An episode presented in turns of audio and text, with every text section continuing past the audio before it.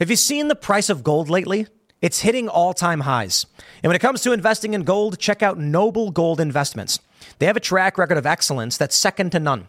Just look at their thousands of five star reviews on Trustpilot, Google, and the Better Business Bureau.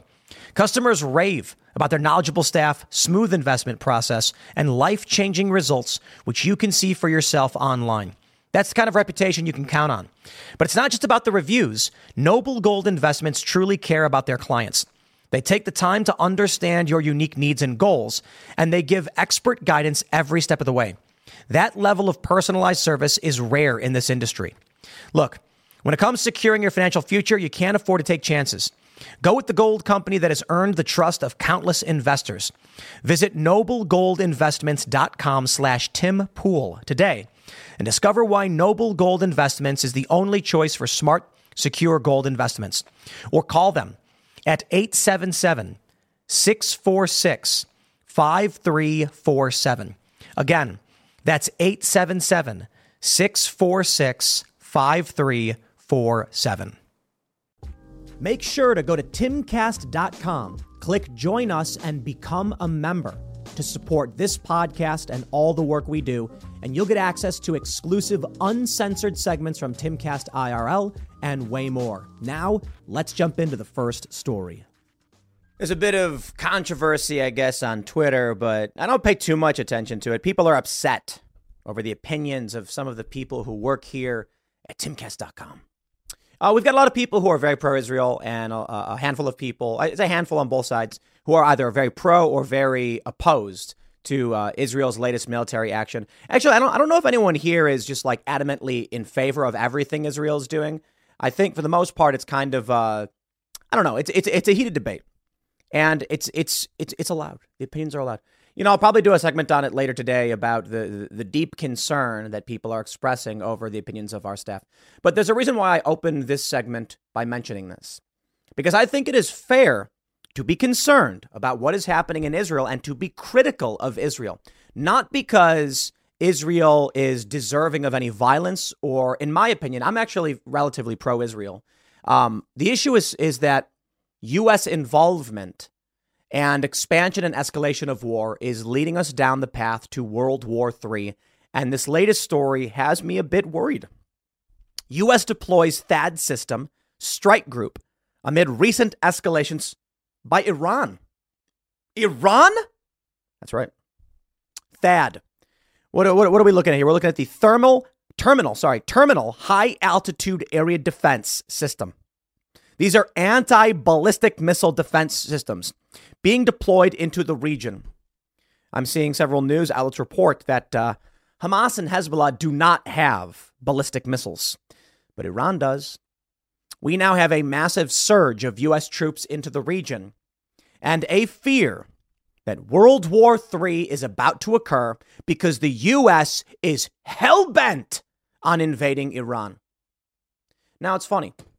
It's funny because I sit here in this room as a man who whinges on the internet for money. And I, I don't know the deep nature of the classified secrets of war or anything like this. And so I recognize that as a weakness in my perspective and my perception. And there's not a lot I can do about that. But it is a requirement of those who seek to engage in warfare to justify this war to me. And they have not. And to you, to all of us, they have not.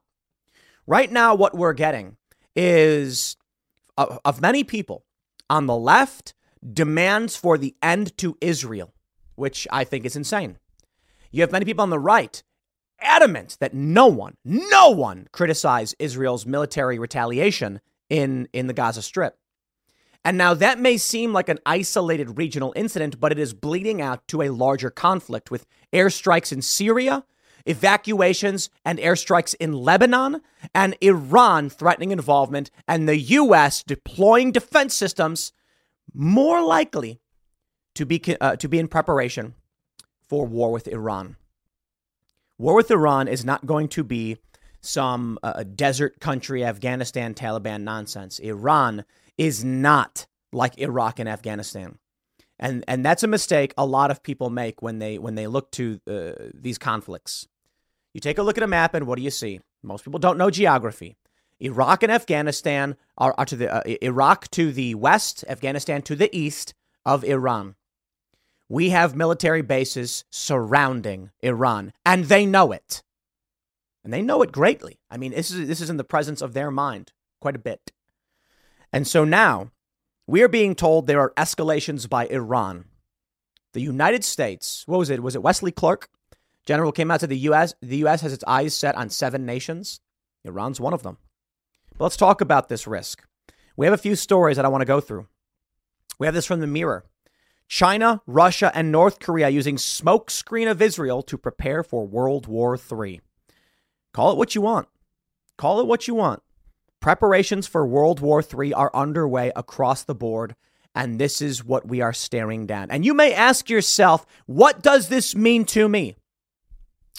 Well, look, I see what happens with uh, with Hamas, uh, uh, paragliding in, tearing down the fences, and just brutally massacring Israeli civilians. Are and then and the left pa- uh, marching through the streets, rioting, defending Palestine, and all these things. And I disagree. I disagree. And I know there are people at uh, at Timcast who disagree with me that I've hired, but I respect their opinions. I, I, I should say I respect their right to have these opinions.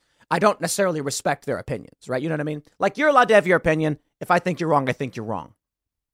My concern here is what could happen here in the United States as a result of World War III is multifaceted and obvious. The first, nuclear annihilation. I'm not, I, I, that's not my biggest fear, to be completely honest.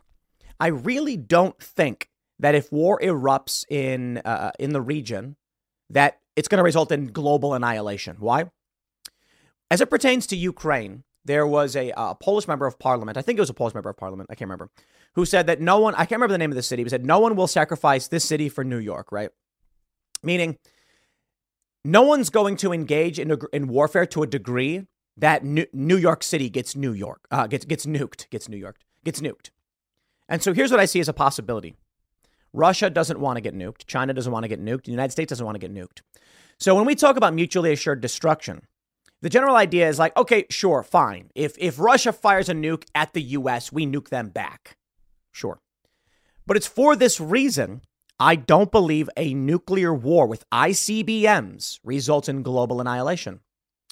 What I see as being more likely is that if war in the region escalates with US, Russian, and Chinese involvement in the Middle East, around or in Iran, what likely would happen in the event of an ICBM nuclear strike is tit for tat between the great powers nuking the region and not each other. Why? Because I'll tell you this right now mutually assured destruction, I don't believe is correct. I don't believe that if a nuke was headed towards, well, I, I should put it this way. Typically, people, pe- people believe, and this is where the confusion comes in, that mutually assured destruction is that if the US uses a nuke, every other nation will fire their nukes and everyone's blowing each other up. But the use of a nuke is going to be isolated. The US is not going to arbitrarily nuke Moscow. It's not going to happen. And so Moscow has no reason to nuke DC. There's not going to be a circumstance where any one of these nations says, okay, that's it, target a great power's capital. What will happen? Someone and we might not even know who did it. We might not be able to detect who did it. Everyone will blame each other. But let's say the US says, enough, and they try to nuke Iran. You think Russia is going to nuke the United States because the US nuked Iran? No way. Because Russia doesn't want to get nuked. Russia may nuke US assets in the region, and that's it. And that's and then the US is not going to nuke Russia because the US doesn't want to get nuked. You see how it works? You know, look, it's it's it's it's it's it's a dirty, dirty game, and I don't mean game in a positive sense. I mean it's it's a tactic, it's a strategy, and it's the U.S. says, look, if we do nuke and we hit Russian assets, they're not going to nuke us back, and Russia says, and we know the U.S. won't either because we're pointing the big guns at each other. That's what it's that, that's what Second World is all about. The Cold War between the United States and the Soviet Union. There's a reason why we didn't go head to head. Nuclear weapons but we did engage in proxy wars basically everywhere. That is likely to remain, you know, what happens. But enough about that. Let's talk about the deployment of this THAAD system and enough ranting, and I'll tell you where we're currently at. Newsweek reports the U.S. has deployed a terminal high altitude area defense anti ballistic missile battery and additional Patriot missile battalions to undisclosed locations in the eastern Mediterranean in response to recent escalations on the part of Iran and its proxies uh, over the war between is- Israel and Hamas. In a statement released on Saturday, the defense secretary said he had also ordered the USS Dwight D. Eisenhower carrier strike group to join the USS Gerald R. Ford group in the Central Command area, as well as asking further forces to be prepared to deploy to the region as part of prudent contingency planning. He added that the steps he had taken would bolster regional deterrence efforts, increase force protection for US, US forces in the region, and assist in the defense of Israel. It's tough, man. It's very, very tough. You know, the whole Israel Palestine thing is this big debate. And I just got to say, my concern is this is a regional conflict which could draw us into World War III.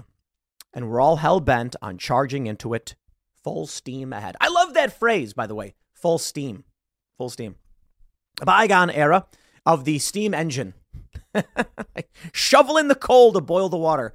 And that's the reference we use for um, drastically rushing towards something. This is a story from the Washington Post we covered last week. Did you know Fast Growing Trees is the biggest online nursery in the US with more than 10,000 different kinds of plants and over 2 million happy customers in the US? They have everything you could possibly want, like fruit trees, palm trees, evergreens, houseplants, and so much more. Whatever you're interested in, they have it for you. Find the perfect fit for your climate and space. Fast Growing Trees makes it easy to order online, and your plants are shipped directly to your door in one to two days. And along with their 30 day Alive and Thrive guarantee, they offer free plant consultation forever. This spring, they have the best deals online, up to half off on select plants and other deals. And listeners to our show get an additional 15% off their first purchase when using the code POOL at checkout. That's an additional 15% off at fastgrowingtrees.com using the code POOL at checkout fastgrowingtrees.com, code POOL. Offer is valid for a limited time. Terms and conditions may apply.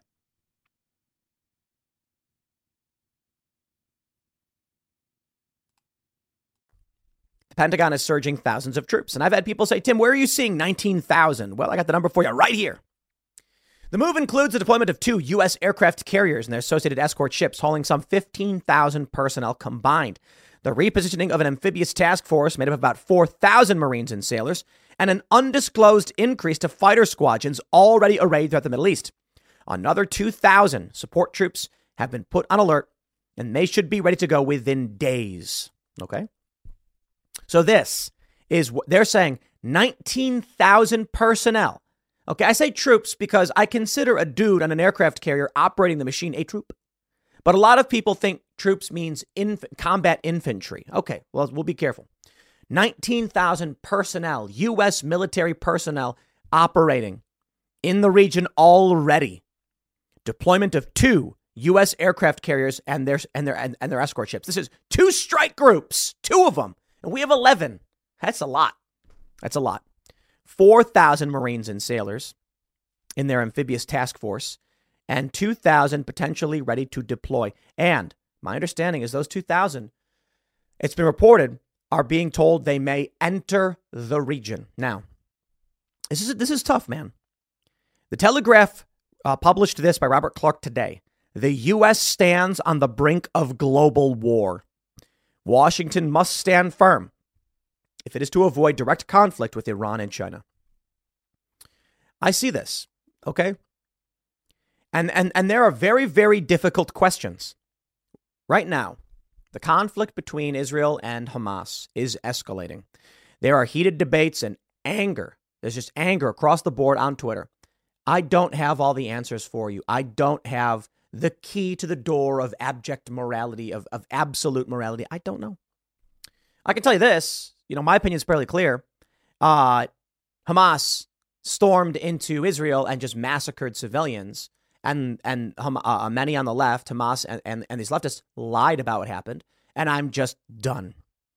The hospital thing was such a slap in the face. We were all so busy debating who bombed the hospital, no one even stopped to ask if the hospital was even bombed, and it was not. So it turns out it was likely a Hamas rocket misfire that blew up a parking lot. And it did kill people. We don't know how many.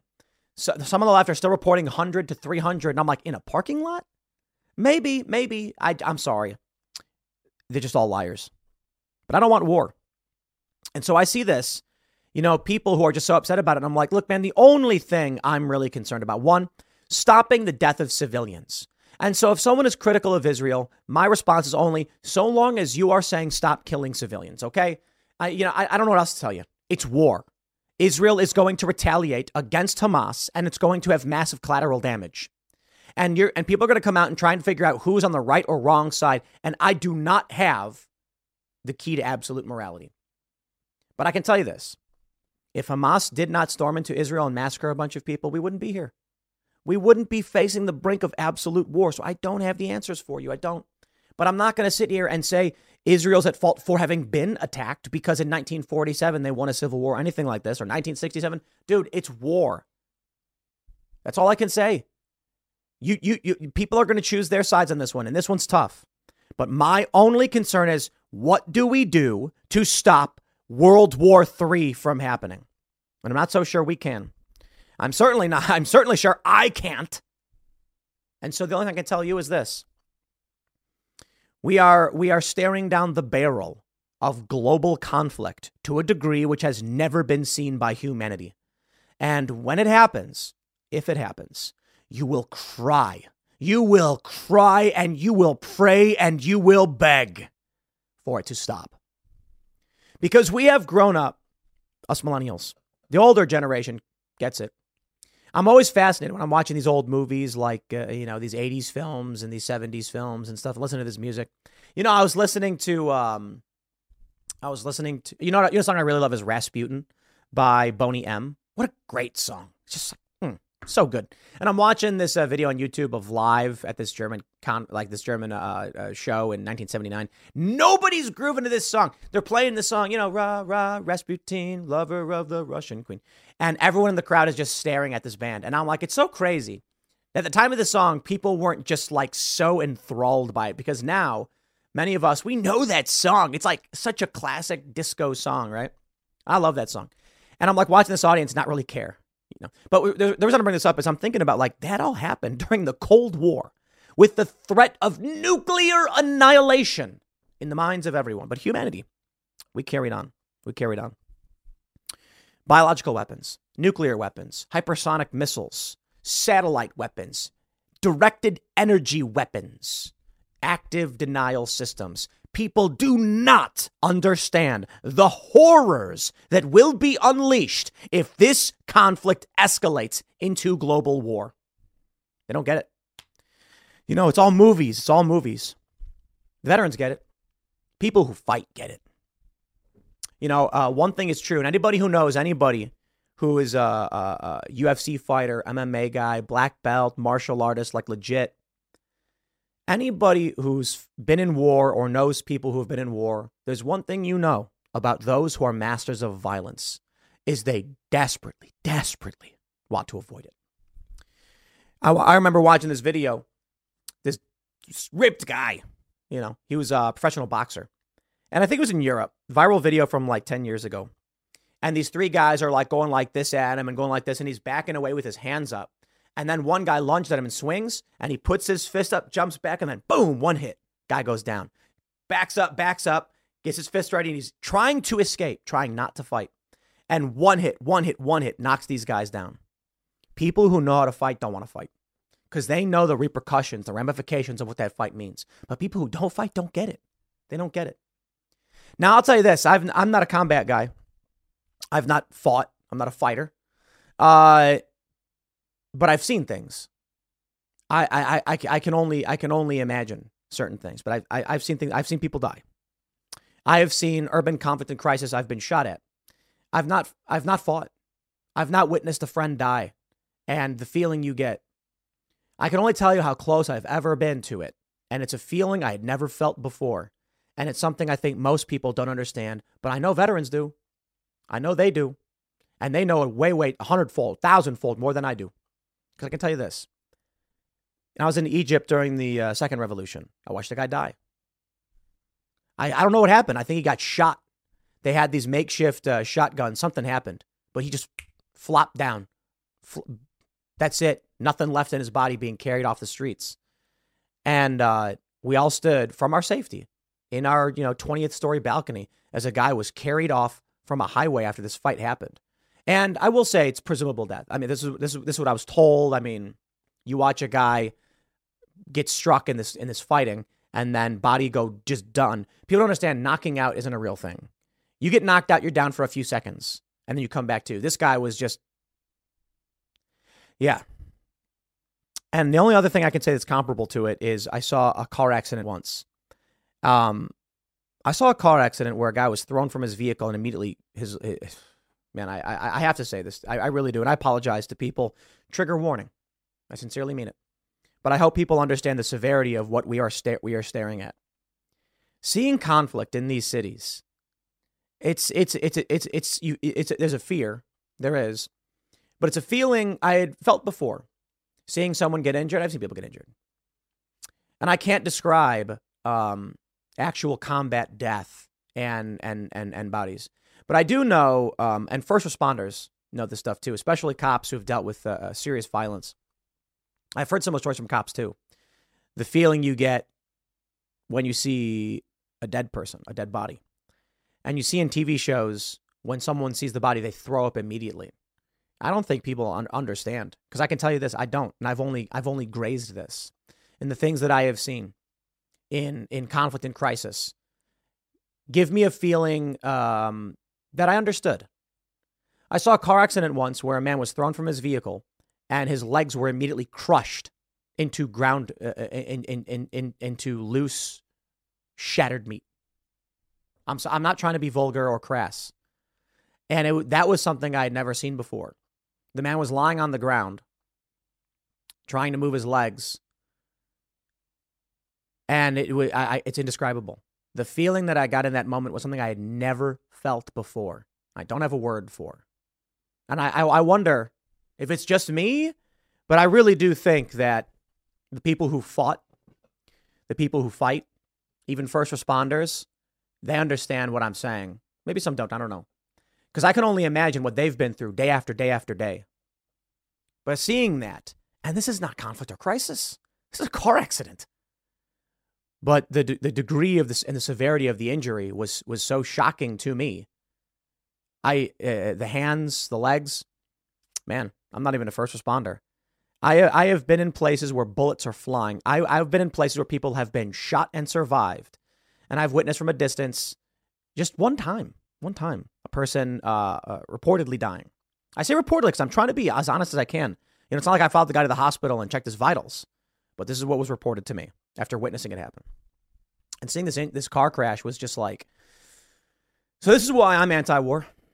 It is. And it's why I think it is in the best interest of everyone in this world to to to say whatever we have to say to stop this conflict. Right now there are a lot of people on the left who are advocating for ceasefire. And there's a lot of criticism from people on the right over it. Man, I'm I, I get it. I really really do. Jeremy Boring I think had a masterful response when it came to uh, Jeremy Boring, co CEO of the Daily Wire, when it came to what was going on with Israel, when he said, we don't want a proportionate response because that would be Israelis just storming into Israel and massacring civilians. Jeremy's correct. But right now, understand this. I think I have it. It might be in the in the Telegraph story actually. The first paragraph. The war between Israel and Hamas is set to intensify, with the ground invasion of Gaza believed to be imminent. Israeli forces are gathering in strength along the border, and Defense Minister Yoav Gallant has told the waiting troops that they will soon see Gaza from inside. The command will come. The command, when it comes, could be the first blow in a much wider conflict in the Mediterranean Sea. That's right. Recession and inflation are here. Gas, housing, and everyday goods are up, way up. And you want to be ready for any situation. So, what would you do if there's no food on the shelf? ARC Heirloom Seeds are here to help. Did you know 99% of seeds sold today can't reproduce? With Heirloom Seeds, you only have to plant once, then you can grow year after year, giving you and your family stability and security because things are getting crazy out there. Our all in one seed kit provides everything you need to grow your own food. This premium seed kit has over 65 varieties, 50,000 seeds, and stores for 15 years. You'll also get our exclusive seed guide to make growing a no brainer. ARC Seed Kits is a family owned and operated business and the most trusted name in the nation for over 15 years. Our mandate is to get heirloom seeds into every home in America. Go to arcseedkits.com today and get free shipping by entering promo code podcast. That's arkseedkits.com, promo code podcast. Get your seeds, get prepared, get growing. arcseedkits.com. On Israel's northern border, meanwhile, exchanges of fire with Iranian funded terror group Hezbollah are growing in intensity. Israeli Prime Minister Benjamin Netanyahu, Netanyahu has warned that direct conflict would bring unimaginable devastation to Lebanon and Hezbollah. I see these videos. And I'm not going to call anybody up, but I saw a video of someone reportedly getting injured. And their reaction was strange to me. The reaction, a journal, journalist reportedly got injured and uh, many, many journalists. And I'm not going to describe it beyond that because I don't want to uh, besmirch the honor of anyone who was actually injured. But based on my experiences, as limited as they are, the, the, the reaction in this video of what people were doing and saying sounded so fake. Sorry. That's how I feel. Because of the things that I've seen in urban conflict and crisis, not war. I've seen people get shot and uh, they don't react this way. I've seen people get injured. I, they don't react this way. And then there's a lot of propaganda, false flags, and war. Fox News. McCarthy concerned of terror sleeper cells in U.S. amid Israel Hamas war. Says Speaker must prioritize the border. I think I want to uh, uh, expand upon this for my, my 1 p.m. segment to understand what it means for all of you should this war escalate what it means for you at home, and what it might feel like. So I'll just say this without turning this one into a, you know, half an hour, 40 minute videos I sometimes tend to. We are on the brink of global war, World War III. With the deployment of these THAAD systems, it's an indicator that the U.S. is preparing for war with Iran, not Hamas. U.S. hostages have been taken. No one's going to back down. We can see young people. There was a poll that was put out 18 to 27, I think was the, the demographic. I'm not sure. Uh, or no, maybe it was like 18 to 24. But uh, Gen Z, overwhelmingly pro pro Hamas, pro Palestine. And I say pro Hamas, pro Hamas. I'm not being cute. You know, a lot of people say we're not pro Hamas, we're pro Palestine. A lot of people say we're not. It, it's it's not anti-Semitism, it's anti-Israel. Blah blah blah blah blah blah blah blah. I'm not saying any of that. I'm quite literally saying pro Hamas. When Hamas stormed into Israel and massacred civilians, these people are calling those people resistance fighters. You see, it is pro Hamas. And not everybody who's critical of Israel is pro Hamas or anti Semitic. But I can just tell you this there is no solution to this because people are so fervent. It's insane. I fear what this means for the world. I really do. But I suppose I'll leave it there because that's uh, the point at which I can talk about the foreign policy elements and what we are what we are witnessing right now. The deployment of troops, the deployment of a rocket system. I hope you are taking your precautions, picking up your emergency food. You know, we've shouted out safeandreadymeals.com in the past. I don't care what anyone says about insulting someone for being a prepper. If there ever was a time to be a prepper, it's now. It's now, man. And we hope we hope that we're wrong. That in the event you end up, I don't know, buying beans and putting it in your basement or something, if there's two, two worst case scenarios. The absolute worst case scenario, if you buy emergency food, you're huddled in your basement crying with your family as you are eating it in desperation because the, the economy stopped and the food production's been diverted and there's chaos in the streets. The second worst case scenario is if nothing happens and you're wrong. I'd say this is the best case scenario. The best possible outcome is that nothing happens. And one day you say, you know, we got a bunch of this uh, uh, this freeze dried food or whatever, still good. We should we eat it? Okay, and you do. That's it. Twenty four years after buying it, you say, well, we probably should eat it. It's got a year left, and we'll order new ones. That's your best case scenario. Your worst case scenario is you have to eat it. I don't have the answers for you, my friends. I'm not psychic. I'm not the bastion of morality. I'm just some dude And I'm I'm looking at this news with great fear over what this turns into. And I'll leave it there. Next segment is coming up at 1 p.m. on this channel. Thanks for hanging out, and I'll see you all then. I can't tell you who is morally just and right when it comes to religious global conflict spanning back several thousand years, for which it is impossible to reduce down to a single moment. I can tell you that Hamas flying into Israel and massacring civilians is abject evil and it's wrong. From there, we get Israel's military response, we get escalation. Now, many of you may want to stand firm on one side or the other. There are many people on the left that are out protesting for Palestine, and many of these individuals cheering on Hamas. It's not an exaggeration, and it's not me being cute or biased. They're calling them resistance fighters. But let's separate that for a moment, and I'll tell you where this country is headed. This story from Fox News McCarthy concerned of terror sleeper cells in U.S. amid Israel Hamas war. Says Speaker must prioritize border. Sure. It's a good point. Let's prioritize the border. But I'll tell you right now, my friends, it's not even technically sleeper cells. It is this country. I watched a video. Uh, I, I don't know if I have it pulled it up right here. Um, there's a video that I'll, that, that I'll show some of. And I, I don't like doing shot content stuff, right? If, if you want to watch, watch, if you want to watch crazy videos, you get them on x.com, uh, Twitter. What a funny name. But uh, in this video, it's a driver who is mobbed by a bunch of far leftists as he's trying to drive through an intersection. Probably a random person has no idea what's going on. The mob begins attacking the vehicle. The vehicle panics, slowly pulls through. Nobody seems injured. Drives down the block. The pro Palestine group chases after this individual in the car. And when they stop the next intersection, which another there's another roadblock, they begin violently attacking the car. It doesn't it doesn't matter if they're sleeper cells, and that's the big talking point. It may be the case. They have already captured people crossing the US border who are on the terror watch list, watch list or come from countries like Iran where um, we have concerns especially when the U.S. is gearing up for war with Iran. The left calls it a conspiracy theory. Fine. So I do have concerns about sleeper cells, but that's a bit too movie esque, right? It's something said to shock people. It's the grandiose, organized terrorist sleeper cells have crossed through the border. And it may be true.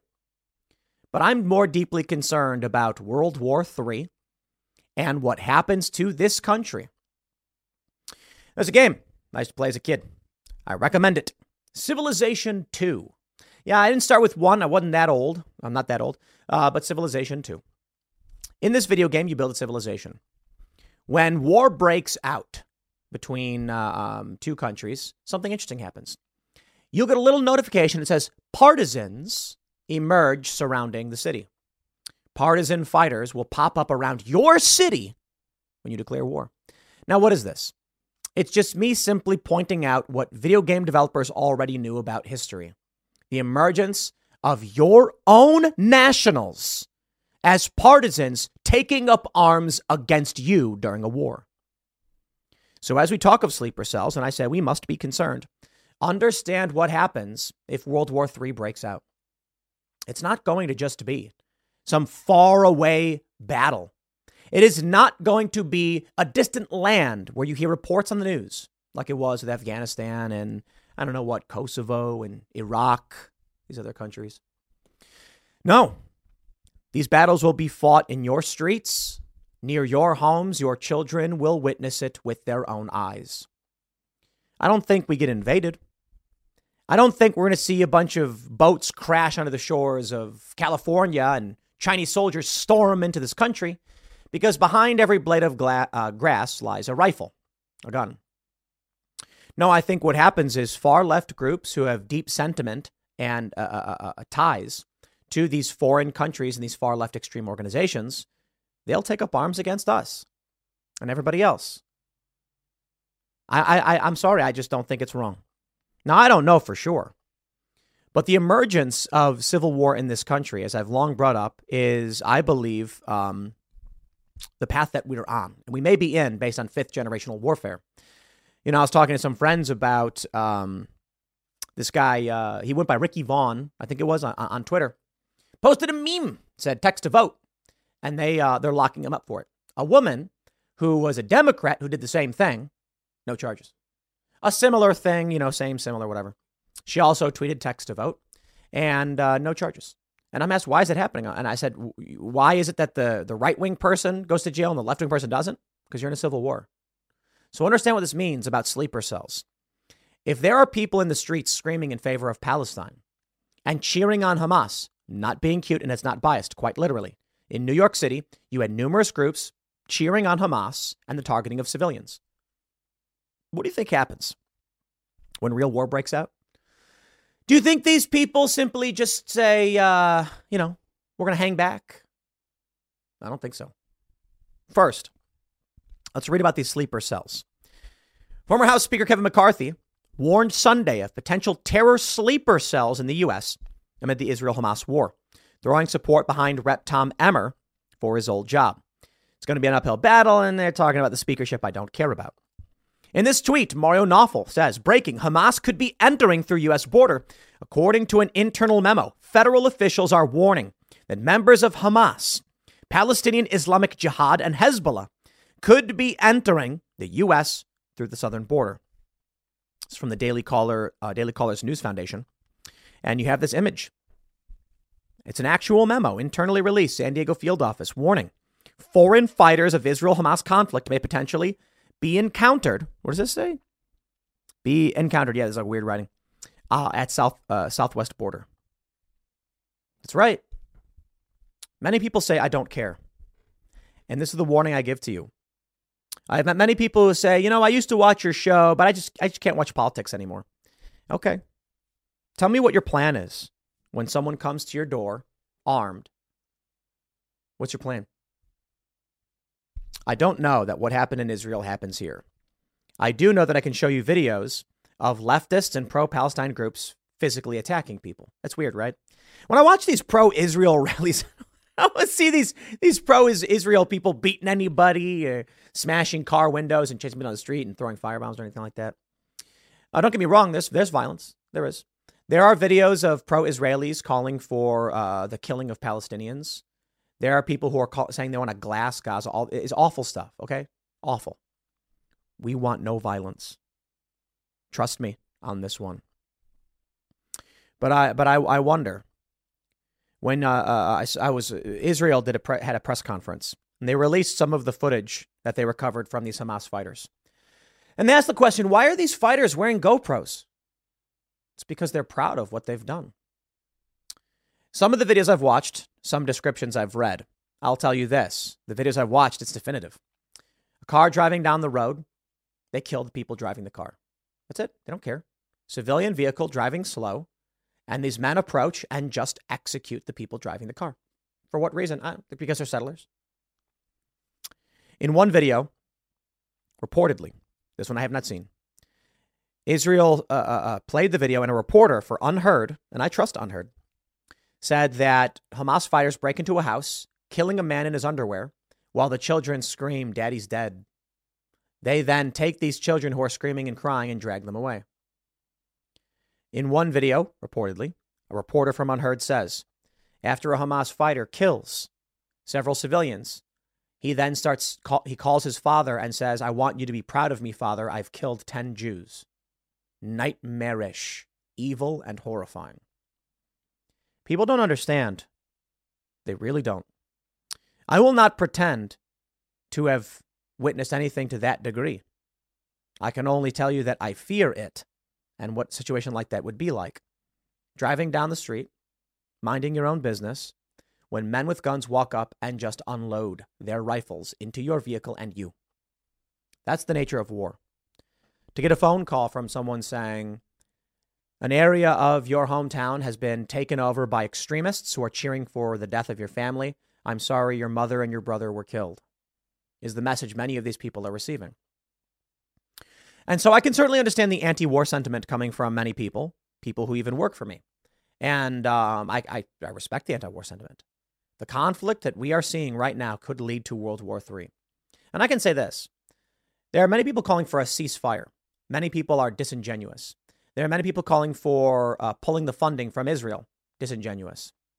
These leftists that are calling for a ceasefire now, that many of them pro Hamas, are doing so because they want to be able to attack Israel and then have Israel's hands tied so they can't respond. Now, I'm not in favor of these mass bombing campaigns. I'm not in favor of collateral damage, but I, I don't have the answers for you because I don't know what you should or should not do. I can only tell you that this is a fact. Israel's response is part of a, a war that could lead to World War III. What's the argument? Hamas attacks Israel. Israel can't do anything because it could lead to World War III. Sorry, I have no answer for you. I can neither condemn nor condone. I fully expect that when someone is attacked, they defend themselves. The left argues that Israel is an occupying force colonizing the region and stealing the land from Palestinians. It's like, dude, I- am sorry. This this happens all over the world all the time, and is happening in tons of other places. I don't want to see World War III. From the post millennial, chaos ensues as anti Israel protesters clash with police in Brooklyn streets. At least 19 arrested. I wonder if I, uh, I have this video here. Andy Ngo reports a driver was mobbed at the Palestine, uh, Palestine direct action in Minneapolis that shut down the roads on October 22nd. The driver desperately eventually drove off, but was pursued by the mob. Since George Floyd died, Minneapolis leadership tolerates violent leftist riots. I want to show you. You can see the vehicles here. Nobody's injured. Okay. Calm down, YouTube. I don't like showing uh, shock content because I think people who are pursuing that want to see it, and I, and I respect if you do, you want to understand what happened. You can get it on X. You can find it on Andy Ngo's page. I'm here to comment and provide my thoughts on it. But I, I will show a bit of this. And uh, you can see the vehicle surrounded by individuals. It's going a mile an hour, if that. It's inching forward. It stops. One car moves out of the way. The car then begins to inch forward again. You see, this car moves. This car backs up. Eventually, the car in white speeds off. I'll play this portion for you. You can see here, as the vehicle is already pulled up to a different intersection, people are pursuing and chasing full speed. In fact, even people on motor, uh, motor mopeds, it appears, and motorcycles chase after a vehicle that did nothing, that hurt no one. Chasing full speed after it, they begin attacking it. The vehicle eventually, after getting after several people start attacking the vehicle, tries to drive off and it turns around and drives in the direction as people scream, attacking it. Doesn't matter if you think you're right, doesn't matter if you think you're wrong. The mob has no motivations, no justification other than they're the mob. There is no logic in a mob. I used to go to, uh, I used to cover these protests at Occupy Wall Street. They'd have thousands of people marching down the street holding up a banner in favor of a cause or another. And I'll tell you something funny. They had what they called facilitators, and they had them for a reason. The, the crowd did not know where to go, and no single individual could direct it. Unless you were standing in front and telling the front line what to do. What I mean is, if there are no facilitators and the crowd is marching, they just go random directions. But if you have facilitators facing the crowd and going like this, their hands, they would motion their hands back like this, or or wave in another direction, that controlled the crowd something funny happened.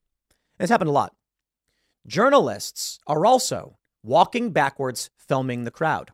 Sometimes I'd be one of them, filming with the live stream camera. And one day, for the first time that I witnessed, I'm sure it happens all the time, one of the journalists took a left turn. The crowd was marching down Broadway. The journalist took a left turn. Not because they were trying to direct the crowd, but because they wanted to get out of the way to get shots as of the crowd passing. Here's what happened. The people marching saw the journalist walking left, and some people thought that was the march path. And the people in front started turning left, more journalists, more individuals, and then the whole crowd. The police freaked out. This was not the planned parade route. They all marched down some side street, got off Broadway, and were going who knows where. All because one journalist turned left. It happened a lot. And that's the thing about a mob. When a car drives through, one person will run up and say, wrap their hand or put a rock in their hand and wrap it with a sheet t-shirt and smash the window. Once that happened, someone else will run up and jump on the hood. The snowflake doesn't blame itself for the avalanche. These pro Palestinian riots, or whatever you want to call them, it's, it doesn't matter if you agree or disagree. When the far left mob is, is in line with something, this is what you will get. Doesn't matter if it's a rock concert or the Super Bowl victory or whatever. If there is a mob and they're getting violent, all it takes is one snowflake to prime the avalanche, and then not a single other snowflake takes responsibility for it. There's nothing the police can do. I saw another video where people were like singing singing some song like "Hands on Your Knees" or something, and they're surrounding a bus and jumping up on the bus and just dancing. There's no political cause here, but they're acting up. Fortunately, not super violent. Bari Weiss reveals sickening anti Semitic graffiti outside the Free Press offices. Why would this happen? Why, why would someone write this? This looks like in their building. Wow. Bari Weiss says this was scrawled outside of our offices this week. If the anti Semites who did this think it'll intimidate me and the journalists of the FP, they don't know me. They don't know us, and they have no idea what we stand for. No, I don't think they wrote this to intimidate you, Bari. They wrote it as a, a, a slapping a sticker on a wall. It is a, an assertion of presence. In skateboarding, we do this thing where there we'll have a wall ride. It's exactly what it sounds like. It is a transi- transition that goes up to a wall and you ride on the wall vertically and then come back down and land on the ground. You've seen half pipes, right? Well, when the wall ride goes up 30 feet to the ceiling, people like to go as high as they can and slap a sticker. That's them saying, I did it. That's how high I got. What they're doing to your offices is letting you know they got there, that their presence be known. You can call it intimidation or whatever. I don't think they're trying to intimidate you. I think they're trying to pound their chests and assert authority in an area, whether you care or intimidated or not. They're trying to tell you that they are there. I don't know that it's like they're like, I hope this scares them or anything like that. My fear when you see these videos, like Andy Ngo posted, it's not that we're going to see, we're not going to see sleeper cells. We're going to see our own homegrown leftists go full domestic terrorist. we already have. It's funny. And and and what then? I wonder where we're at. Do, does the deep state support Palestine or Israel? We're about to go to war with Iran over Israel. Don't think they support Palestine, Gaza, or Hamas. So what now? Interesting days indeed. This could be exactly it. You see, why is it that the machine has protected and defended the left so so brutally? When the war does break out, how do you justify absolute authority? Far left extremists, homegrown, engaging in acts of terror and violence in the name of Hamas. You see the game? A lot of people on the right are concerned that the Patriot Act is now being weaponized against them. And it is, for sure. Abuse of the FISA courts targeting Trump. But think about what happens now. I'm not saying this is true. I'm just saying this is an inevitability if this continues on this path. If we go down the path of full scale war, if the far left decides to, to ramp up violence in response to U.S. involvement with the war with Iran or whatever, or Israel, imagine this scenario. We go to war. Far leftists then start engaging in terror and, and vi- riots in the name of Hamas.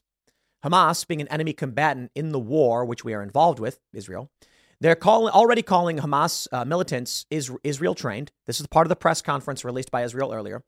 They say that uh, uh, Hamas was trained by Israel and Israeli proxies are engaging in conflict with Israel. When we go to war with Iran, the leftists waving Palestinian flags will be deemed sympathetic to the enemy or enemy combatants themselves, depending on the degree to which they engage in this.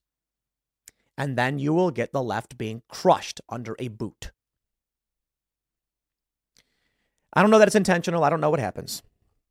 Maybe I'm wrong. Maybe the US government wants to go to war with Iran, but then secretly supports these groups at home and lets them run amok. Maybe. Why? It justifies war with Iran. Get it? When you have people in this country being attacked by pro Palestinian leftists, you see where it all bubbles up to. Patrisse Cullors of Black Lives Matter being in support of ending Israel, as she called it. That's Black Lives Matter. BLM protesters pro- posting pro uh, uh pro Hamas messages, uh, paragliders, and things like this.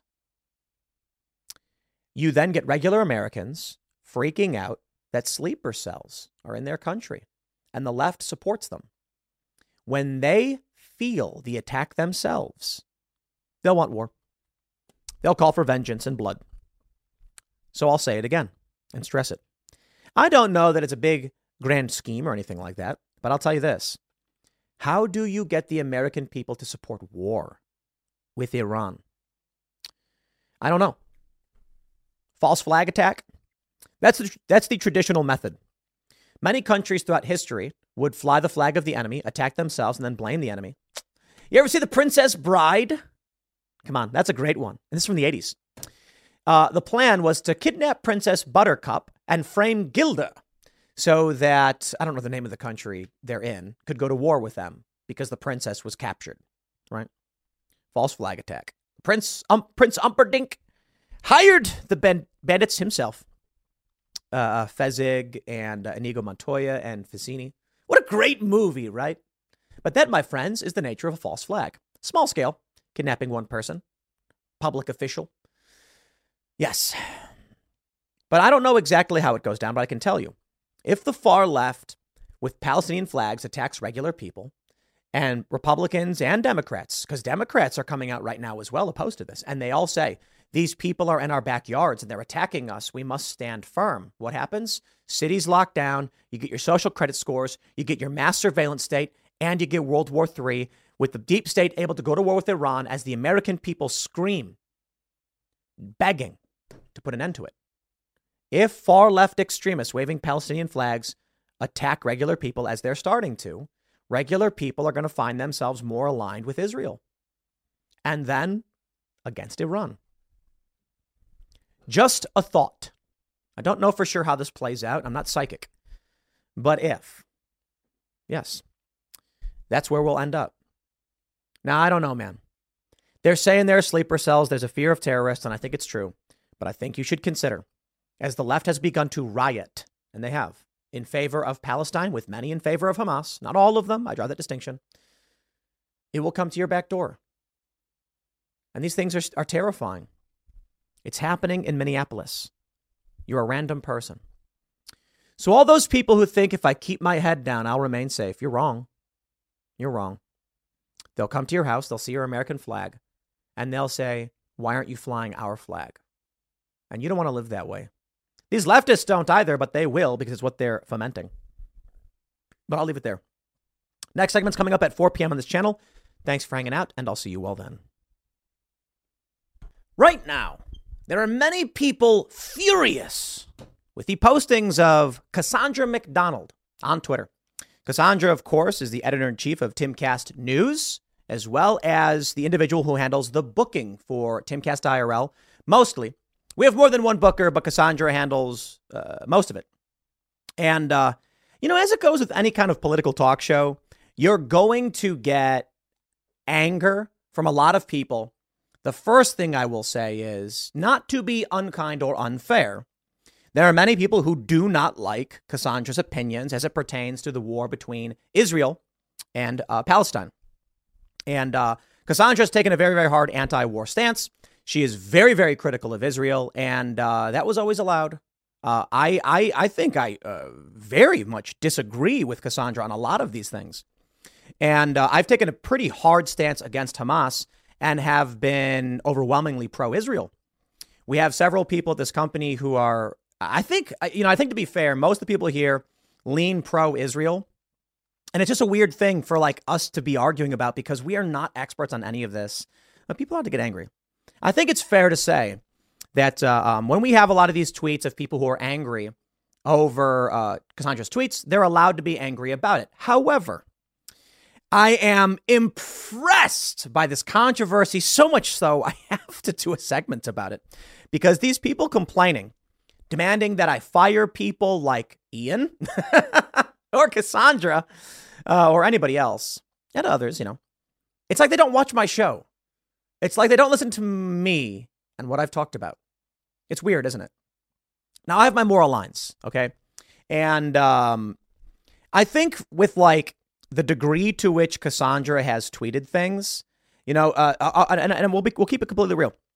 There was a, a video, unconfirmed reports of a paraglider attempting to infiltrate uh, infiltrate Israel during rocket fire from Gaza. Cassandra said it's impressive. Imagine paragliding into Israel, freaking Israel with rockets are launching, the ballsiest of ballsy moves. Yeah, I'm not a fan of that tweet, but there's a lot of tweets that people post I'm not a fan of. And I'm I my attitude is more so like this company has values that are rooted in the founding of the United States, in the in the ideas of America should take care of itself. Uh, I'm not I'm not an isolationist. I think Cassandra uh, is is a bit more. But so the issue for me is, um, while I do find, and, and I'll be completely honest, you know, Cassandra's tweet to be distasteful, I understand there's a general argument of it doesn't matter if you if if if you're good or bad. There are impressive actions, brave actions taken by evil people, risky moves or whatever you want to call it. Doesn't mean you condone the actions they take. But I'm not a fan of the tweet.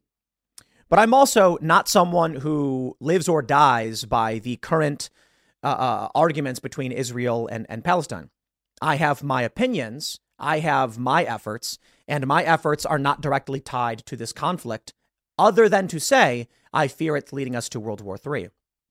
I feel like a lot of these people, I'll show you some of these tweets. Let's go through, go through these tweets. We'll talk about it. Bethany Mandel, who has been a guest on IRL, I believe two or three times, maybe two, maybe three, says, Y'all see what's happening with this lady, right? What do you mean, see what's happening?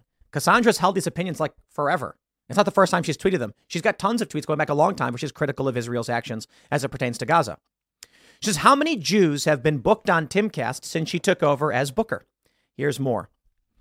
The reason why I love this so much is for so many reasons, and I hope I can give you an understanding of my my views. First, I'm not going to fire someone over their opinions for the most part. And I've said this before. I am not a I'm not so morally absolute as to say there's no ramifications to someone holding negative opinions or working against our goals. My goals with this company are about the United States, freedom of speech, personal responsibility. And, and what I should really say, it's about conversations and these ideas, better understanding the truth to bring about a better future. It's kind of how I view things and uh, kind of how I feel about stuff. What I deeply, deeply care about, what offends me, people who lie, cheat, and steal. Other than that, you know, come and come here and express your opinions, and I'll argue with you. So Bethany Mandel asks, how many Jews have been booked on IRL since she took over? And uh, I think I might have the tweet uh, pulled up already.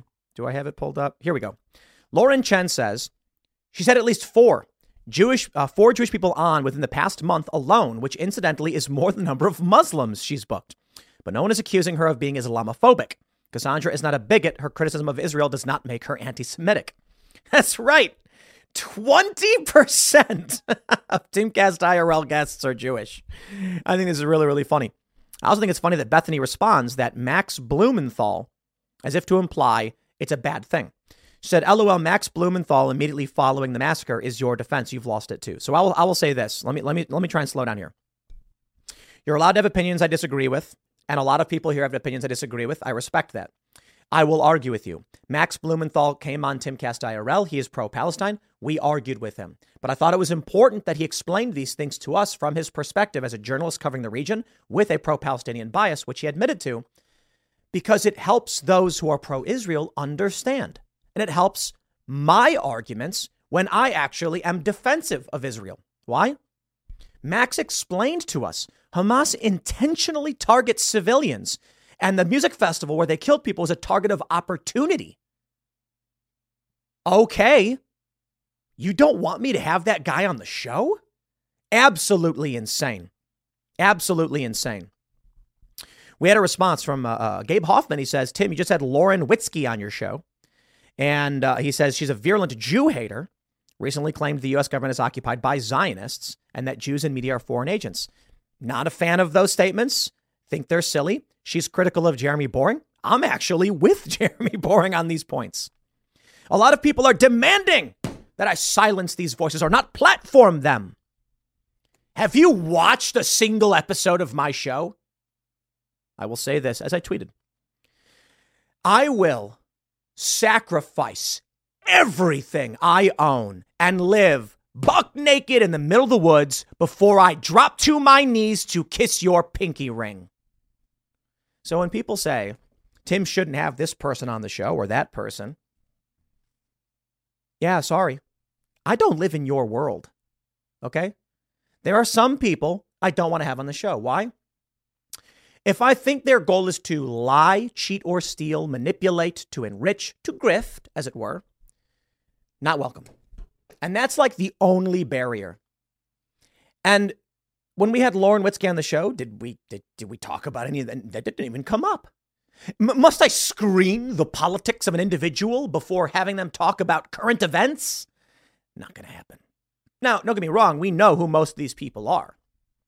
But it's fascinating to me to see this argument that we mustn't platform people because they hold opinions that is at odds with these individuals. So what happens? Many on the left for a long time refuse to come on the show. They don't want to debate these ideas well, because they know they'll lose. And now the weirdest thing ever, not really, I've predicted this. Many on the right who are pro Israel are outraged that we would have people on the show who are critical of Israel. Sorry. Have a nice day. We've had many people on the show in the past very critical of Israel, anti war libertarians, anti war leftists. We don't get a whole lot of leftists, but sometimes they come on. They have opinions, they can express them.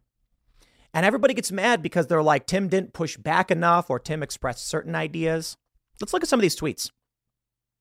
Uh, here's a commercial I don't care about. Ashley St. Clair says, Me and many others, many times. To insinuate that Cassandra, a dear friend, is anti Semitic because you disagree with her isolationism is honestly appalling, and you should know better. Garbage like this makes people think we're the boy who cried wolf when there's real anti Semitism. Sobek says, wasn't. Ashley, Ashley St. Clair just on? Uh, Laura Loomer, not so long ago. What I find fascinating and funny about these attacks 21% of Timcast IRL guests are Jewish. and you know what happens? We get attacked by actual anti Semitic individuals and, who, uh, who, who are angry, not about Israel, but about Jewish people. And they post stars of David in our chat. And you know what? They're allowed to do that. I'm not going to ban them for their opinions if they call for violence. If they, there's, there's a line they can cross where if it's like not expressing an idea, it's hard to say because I don't believe in this hate speech stuff. But if the intention is not to advance conversation, but to try and grift, as I as I described it, that's that's the line. If they're like trolling or grifting, and a lot of trolling, I mostly am okay with. But if it's really just like, you know, if someone has an opinion that's negative towards a group of people, I think they should be called out and exposed for that. I don't think they should be banned for that. But we get we get it's it's funny in the in the in the years of this show and in the past like year or so with Cassandra doing booking, People have, have complained to us religiously, relentlessly, that Cassandra is a pro Jewish Zionist. I am not exaggerating. This is hilarious. The, the, there are people right now accusing Cassandra of being anti Semitic when the whole time before this, she was being accused of being pro Jewish Zionist because she books a disproportionate amount of Jewish people to come on this show. Wow. It's an amazing world we live in, isn't it? It's an amazing world we live in. And there are people saying like we've we won't we won't watch Tim Well, Look, we have guests that are coming on the show this week who are like vehemently, virulently, like just pro-Israel. I shouldn't say virulently. It's probably just, I mean like passionately, passionately. And we're probably going to on the show completely agree with them. And Cassandra books these people, despite her own political opinions. I don't feel that her opinions interfere with her ability to do the to, to do the job well. In fact, as editor in chief, she's very careful, and I think she does a fantastic job. She'll say something in in you know in our in our company chats. She'll be like, "Hey, I don't think I can write up the story. I'm too biased on this one. I'm so angry right now." And then she'll tweet her opinions, and I'm like, "Okay." Um, she's she's against the killing of civilians. I respect that. Uh, she doesn't like war. I respect that. She's anti intervention, very, very anti intervention. I can respect all those things. I think some of her tweets may be, you know, I'm not a fan of them, distasteful, whatever. But there are people who are like shocked to find that I would stand up for my friend. And, and this is the thing people need to understand. And I'll, and I'll pull up some more tweets on this one. Uh, when, uh, and, and let, me, let me read this first. Gabe Hoffman said we had Lauren Witzke on the show. And I said, I've also had Ben Shapiro, Dennis Prager, Enrique Tarrio, Alex Jones, Nick Fuentes, Ye, Vaush, etc. My opinions are my opinions. It's like you've never heard my opinion on free speech and platforming. The left doesn't want to come on the show. Sometimes they do. We've got some good guests slated, and we want to hear from them, and we want to argue with them. That's the point. The idea that I'm going to like, people get all mad at Ian, and it's like, dude, do you want to live in an echo chamber where you never hear a contradictory opinion or, or, or a counterpoint to your points? Right? People are mad that Ian said he wants Palestine to be the Gaza to be the 51st state. And everyone at the show laughed at him. And Ian was like, well, you know, and he, and he defended, and it's a nonsensical position. And I, and I think it was wrong. And I argued with him for it. But you know what? That's the point. You know, we bring people on the show because we're trying to have a robust conversation, not a biased one. And I know. You know, if we went full steam ahead, hardcore conservative, pro Israel, or hardcore left, we'd get a bigger audience. We do. But I am me and I do what I feel like doing, and that's it. And anything you bequeath upon me in terms of your viewership or your membership at timcast.com is a gift that I am grateful for. Some people hate watch the show. We have members who have called in to yell at me. They're allowed to do it. You're allowed to do it. And I respect it. I'll argue with you and I'll use strong words. But I really respect people who want to call into the show and are like, Tim, you're wrong, and, and, and, and, and criticize me. And then I'll push back and tell you why I think I'm right. That's the world I live in. The world I live in is that I do things I feel like doing. I talk about things I feel like talking about. If you want a grifter, go find someone who's going to grift to you. You want to see a show where we are going to have on people who like Palestine and people who don't like Palestine. We are going to have on people who are pro Russia. We did. And they get all mad. Everybody gets mad at us. Dude, I don't care. You know, Joe Rogan uh, mentioned that he just wants to talk to talk to people about stuff and they get all mad at him for it. I'm a bit crazier than that. I want to talk to people about politics. You know, it, it, it's the saying. Um, who was it? Was it Aristotle? I don't know. Better to be a fisherman. No, probably not. Better to be a fisherman than to uh, uh, meddle in the affair in the politics of men. Oh, I'll meddle. I will meddle. Bring them all down. I'll bring on a communist and a fascist and a libertarian, and we can all yell at each other. Why? Because I want to understand and I want to hear what these people's arguments are. And we have people on the show who have bad opinions and they're wrong. And I get, fr- I yell at them. I'm like, what are you talking about? Like, blah, blah, blah. And we go back and forth. I'm like, what? And I push back on people. People get mad sometimes. They're like, Tim, you're being too mean to your guest. Dude, I do what I feel like doing. If you want to watch an echo chamber, go find your echo chamber to watch. If you want to watch a variety of opinions and conversations around global ideas where we can try to broaden our horizons and figure out what's true and correct, that means we're going to listen to everybody, including people who are wrong. And that means, honestly, we need someone like Ian. Ian could be wrong about a lot of things, but as the as the meme goes, he either rolls a 1 or a 20. You familiar with this? Basically, in Dungeons and Dragons, I know it's a funny meme, right? If you roll a 1, it's a critical failure so bad. So bad. It's laughable and a 20 is a critical success. And the joke is that Ian only has two positions. He's either laughably wrong or beautifully correct, showing utmost wisdom and insight that people are shocked by. Typically, he'll say something and people roll their eyes. And then every so often they say something and people are like, whoa, I didn't even think about that. I think that's a wild card that adds to the show. And when he's wrong, we all just tell him he's wrong. Don't you want to hear someone express a, an opinion and then have it be explained why it's wrong? I'll end with this, and I'll tell you a story, my friends.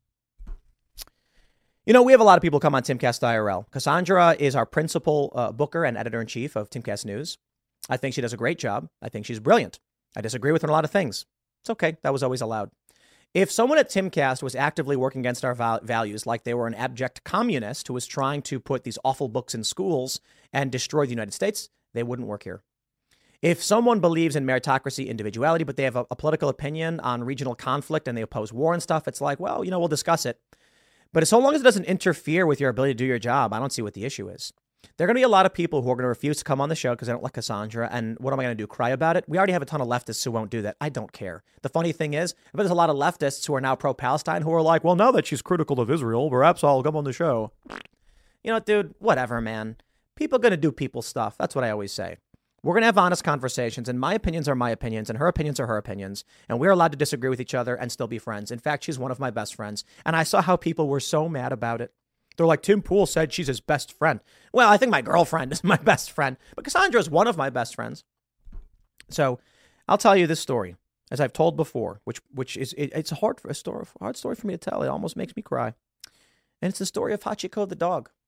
Do you guys know the story of Hachiko the dog? You do, because I've told it before, and many of you are just familiar with the great legend of, uh, of Hachiko the dog.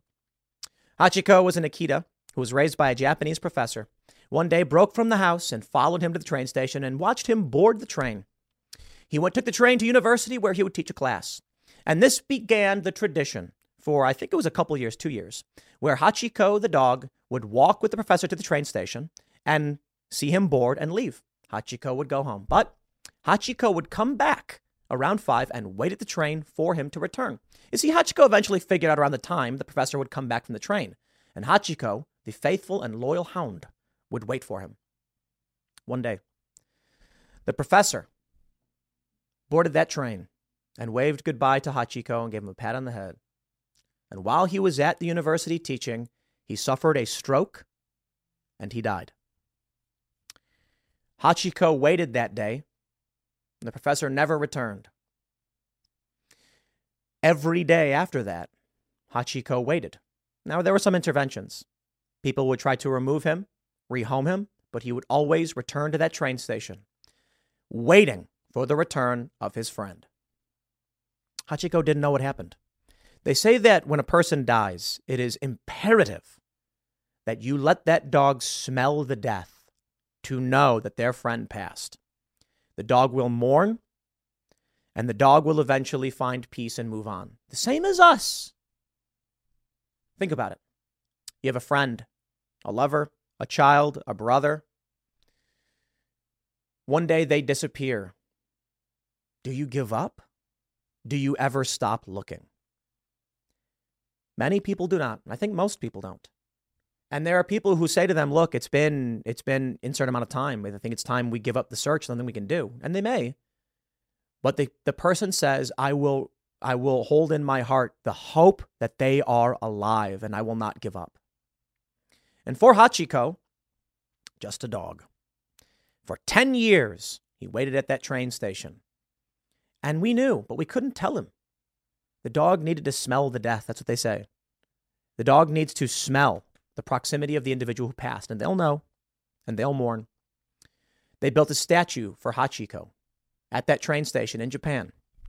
And I read this that March 8th is Hachiko Day, the Japanese holiday for loyalty. I read a story about how they once found a, a shattered vinyl which contained an ambient recording of Hachiko's bark and they played it on the radio, and it was inspirational to the people of Japan. I hope all of that is true, man. Why? You know, there's something I, I, I, I love and respect, and something that, that wells me up more than anything, and it's loyalty. I am deeply inspired by it. Loyalty. And so the idea that I would betray a friend over a business or politics is so laughably insulting to me and everything I have ever spoken about and stood for. Aside from the fact I routinely say I'll platform whoever I want, and I will argue, and people are allowed to have bad opinions, and the ba- and the people of bad opinions we've had on the show, the idea that I would ever uh, turn to one of my friends and say, "Sorry, strangers on the inter- inter- internet are mad at me, so I'm gonna fire you or, or something like that. It's just so laughably insane.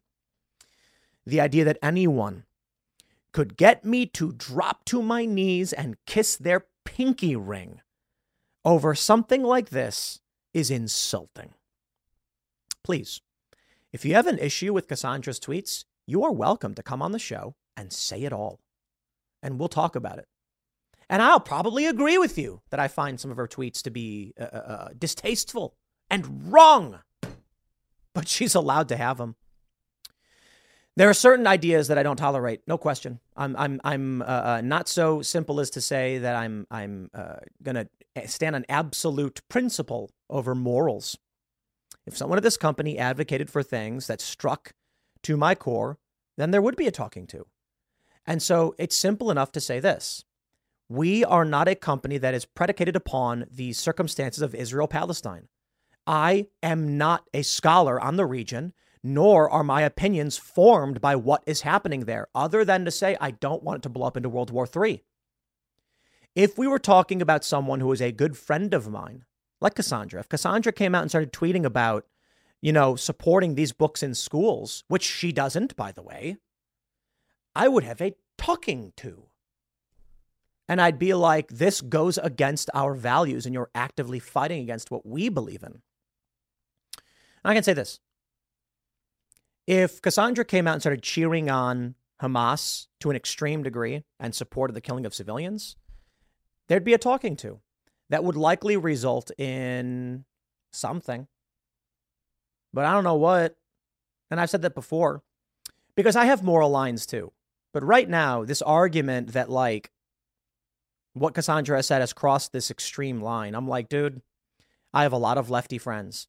And leftists claim I'm lying when I say it, and people on the right are arguing it like they'll, they'll criticize me for it. And I get people calling me a liberal or whatever. Look, I have my moral lines, and uh, this is this this for me is to the point of like I really disagree with a lot of these tweets from Cassandra. You know, like I, have been very critical of Hamas, and uh, I've been very pro-Israel. I don't I don't see Cassandra going on Twitter and insulting me or attacking me. Like we're friends. You know what I mean? It's funny the whims of people, but I don't want to rant too much on the subject. Let me just say, yeah, I got my line. there are some people that come in the show mostly because they're grifters, but I'll bring on most people and we'll have these arguments because sunlight is the best disinfectant.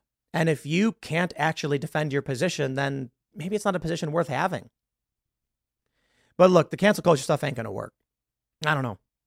There's no absolute answer. I can't tell you definitively that every single person who works here you know, would always be defended by me. And there absolutely are things Cassandra could say which would criticize our friendship. Friendship isn't just about like, I, I don't, I don't, I don't necessarily, I don't believe in this idea that like we could be friends if you're abject evil. You know what I mean? Like if there was someone I've been friends with my whole life and then they decided to come out and advocate for just like Hamas directly and like cheer on and come to me and, and rant about like really killing civilian stuff, I'd be like, bro, we, we can't do this. We can't. You know what I mean? We have we have lines and limits. And that's about it. I don't know what else to tell you other than welcome to Timcast, I guess. I am who I am. It is what it is. If you don't like it, I'm sorry. I appreciate your support up until now. But just understand the left supported me greatly during Occupy, and then they got mad later on when Trump got elected, and I was honest about Donald Trump. And it may be that many people who are very pro Israel get mad at the people I surround myself by or whatever, and that's just the way it's going to be. And then one day the left is going to be like, you know, Timcast's not so bad. And like, here we go and we'll do our best. I'll leave it there. Next segment's coming up at 6 p.m. on this channel. Thanks for hanging out, and I'll see you all then. This video is getting a lot of attention after people have debated whether or not this woman is correct when she says if she's going to go with a guy, he's got to spend at least $200 minimum. Tristan Tate was tweeting about it and he said, She's right. And people are giving him giving him flack for this. And he's like, No way. And I've seen a bunch of other guys actually point out she is correct. And I will say it right now, dude. If you think it is simping because you are going to, because this woman says she wants a minimum of $200 spent on a date, sorry. I mean, like, I feel like, I guess the argument is it is an incel perspective to agree with this woman when it's actually the other way around. I don't like using that word, it's a stupid word, but the, the general idea is like, you're you're you're a weak man if you're gonna give this woman two hundred dollars or whatever. Eh, actually, the other way around. Actually, the other way around, and I'll explain. Right, the the the guys that are telling her she's wrong, I feel like are taking this progressive worldview of like we have to be equals and we don't got to spend money and all that. And it's like, wait, wait, wait hold on. I'm sorry, dude. I'm sorry, progressives. Let's just. I'm I'm I'm hoping I can piss literally everybody off with this one. I like traditional gender roles to a certain degree. You know what I mean? And so uh, I think this woman is correct. But let me play the video for you so you can hear what she says, and then we'll have this discussion because it's, it's like I'm just seeing it pop up all over the place, and it's it's important to break this down. Here you go. Oh, sorry. I always I always I always do this with the audio. You know, I, I bet everyone watching was like, Tim's got, got the audio set wrong. Yes, that that is correct. I do the most a man should spend on a first date? I feel like if I'm gonna get ready and I'm gonna use all my products to come out with you, I need like a minimum of $200. A minimum, and that's like being nice. And what does the man get in return for that? My presence. But aren't you having his presence within you already? I hear you, but no. no. I mean, like I'm here How is to get different? to know you. I'm here to get to know you. You invited me out. But he has to drop two hundred dollars. Yeah. Yep. Because Minimum. That, yeah. Because Just you just because me out. just because you have to do your makeup. Um, because I have to. Okay, so we're gonna do the math. My moisturizer is four hundred dollars. My eye cream is three hundred dollars. My serum is like another three hundred dollars. My makeup, you know, not included. So if I have to spend, you know, that's my money. I'm spending my money on these products. She's I'm gonna right. use these products. Who I'm are you using them up for, though? For myself. Okay. But I'm gonna use these products and I'm gonna show up because it's not like I'm gonna show up in sweats. The man doesn't owe you anything if you're just getting to know each other. If you're inviting me out, you owe me a date. So uh, this is really, really funny. She's totally correct. The first thing I'm going to say, first thing I'm going to say, it's all about the kind of person you're interested in being with. I mean, there might be some guys who are just like, I'm not all about that, and th- and so then okay, but that, that's always allowed. And so some people have pointed out it's not good or bad, it's neutral. No, no, no, no, no. Or they said she's not right or wrong. It's like a neutral thing where some people like it, some people don't. No, no, she is right. She is right. Let me explain. If you want to go on a date with a woman, let's let's let's let's take a conservative perspective on this one. Women don't work. No, I'm, I mean I'm talking like 100 years ago. A man wants to take a woman out to a nice dinner at a local uh, uh, diner or restaurant or something like this. 100 years ago, traditional gender roles. The woman is going to put an effort to be beautiful, to be attractive, to be worthy of this man's hard work. So what do women do? Dude, you, you, you ever watch how women would dress back in the day when everybody wore like suits? It's crazy. It took like an hour to get dressed, multiple layers. It's super crazy. It really is. So this is part of traditional gender roles. And I'm not saying you need to maintain them or like all the feminists are going to get mad now. Like literally, this woman spends a lot on a big wardrobe. Guys, jeans and t-shirts. Don't get me wrong. Like Tristan Tate made a video about this. He's like, I got, I got a nice tailored suit, and he was like, and, and I look good, exercise, but it takes me like four minutes to get ready. Let's approach this from a modern perspective. Women do a lot to get ready to go out. They spend a lot more time than guys do. There's effort involved in that. And if if you want to live in the world where men and women split the bill, by all means, that's your thing. You're allowed to do it. For what she's explaining, she's talking about a man trying to court her, and she's saying he should spend at least $200. She didn't say outright she's spending nothing either. He didn't, you know, I, actually, I do, I do think she says like he's got to spend that or whatever. Maybe I'm wrong. My point is this 200 bucks on a night out with a person. Let, us say you go to the movies. Let's say you're going to do mo- uh, uh, you're going to do dinner and a movie, and then uh, you know afterwards something nice, something nice. Let's say it's like a three prong date. The first thing you do is you have dinner. Let's say it's around five or six. Then you go see a movie from you know seven to nine, and then at nine you're going to go down to the pier and ride the Ferris wheel, and you wrap it up by ten or eleven or something like this. Two hundred bucks, easy. Inflation, baby. So my question is for the people who are saying she's wrong, should women pay for dinner? Look, I think if you're dating a feminist and that's the world you live in, you can split the bill. That's fine. I think if you're dating a person who's who's adamant about taking care of themselves, by all means, that's all you. But if we're talking about traditional gender roles, and I don't mean abject and absolute, I mean like just like the modern dating era. If you want a woman like her who's going to buy a nice dress, who's going to get face cream and moisturizer and her hair done, it is so much more money than the guy is spending. No, no, no, for real. That outfit she's wearing is probably more expensive than it needs to be, but women have a bigger wardrobe. Why? They are trying to to present themselves to to be attractive, to to be to be better, right? So men build up their skills, they go and work. Women try to be attractive and beautiful and all that stuff. Feminists can argue they don't like it, but this is what the really interesting thing is to me about this. That there's like a lot of people on the right who are like, "You're a simp." I said the woman is correct, and I got responses, "You're a simp." I'm a simp because I think women who who try to uh, uh, uh, I think it's this woman is correct when she says she should try to be attractive for her man and her man should provide for her. that's simping? Yo, that's like conservatism. The dude goes and punches bricks all day or whatever it is men do with their time. I'm being somewhat silly. Let's go. Let's go back again. Guy goes and hunts wild boar, running through the fields, getting cut up, and he's covered in sweat and grease. And then he throws, you know, the spear and stabs the boar and slays the beast and drags its body back and throws it covered in sweat, all nasty. That's a lot of hard work.